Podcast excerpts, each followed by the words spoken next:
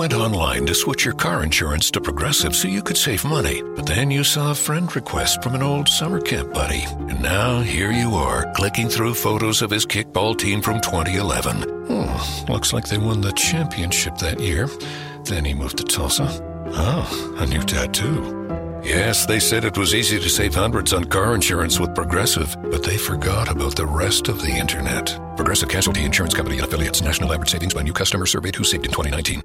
Previewing the NBA playoffs for this weekend on uh, May the 19th and May 20th, Saturday and Sunday from Joe Duffy's Picks. We have the NBA side for Saturday. Very likely we'll have Sunday NBA as well. And of course, it's at offshoreinsiders.com. The odds for the weekend action. Boston is a six and a half point underdog, being up two to nothing at Cleveland, but they are still getting six and a half at Cleveland. Total 205. There you can see the money line based on $100 per bet. Cleveland laying 280. And on Sunday, Golden State laying seven at home in a series tied at one apiece. Total of 226. Golden State is a 330 favorite, meaning you would have to bet $330 or risk $330 to win 100, getting back 270 on the money line. Of course, we are brought to you by mybookie.ag. Promo code Duffy means you get a 50% sign up bonus, the largest bonus that they allow. But most importantly, when you win, and if you're a client of Joe Duffy's Picks, you certainly will win, you will get paid on time each and every time. I've been getting paid on time um, from them for several years, as have my clients. Zero complaints. Zero times have I ever uh, struggled to get a payout. Love them, and I've known uh, several of the principals at MyBookie.ag before there was a MyBookie.ag, so I know they are run by total professionals, total business people. MyBookie.ag, promo code Duffy. Now, a preview of the weekend action. Boston and Cleveland. Boston 9 and 0 uh, straight up at home and one and four on the road in the playoffs. They're nine and 0 and two and three against the spread, respectively. Outscoring teams by 11.3 at home, but getting outscored by nine on the road. Their only win was in overtime. Um, the only straight up win was in overtime when the 76ers, as you'll remember, just gave that game away with some of the sloppiest basketball, some terrible coaching. Uh, Celtic starters shooting 45% on the road, but the bench just 33%. So, you know, on one hand, you would say that, look, this should benefit uh, Boston with the rest.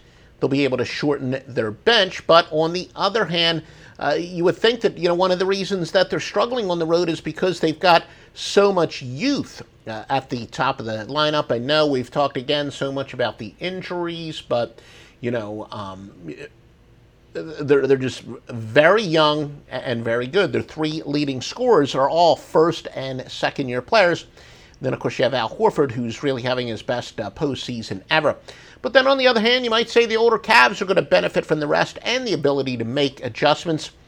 I know I always hear, you know, you don't want to give this coach, this uh, alleged very good coach, time to prepare for you because he will take you apart. We've actually disproven that people who are generally considered to be better coaches do better on short turnarounds. It's the inferior coaches who can benefit from the extra prep time and the ability to make adjustments. The best coaches can make adjustments on the fly. And there's no question that Brad Stevens has been tremendous for Boston, clearly one of the top coaches in the league.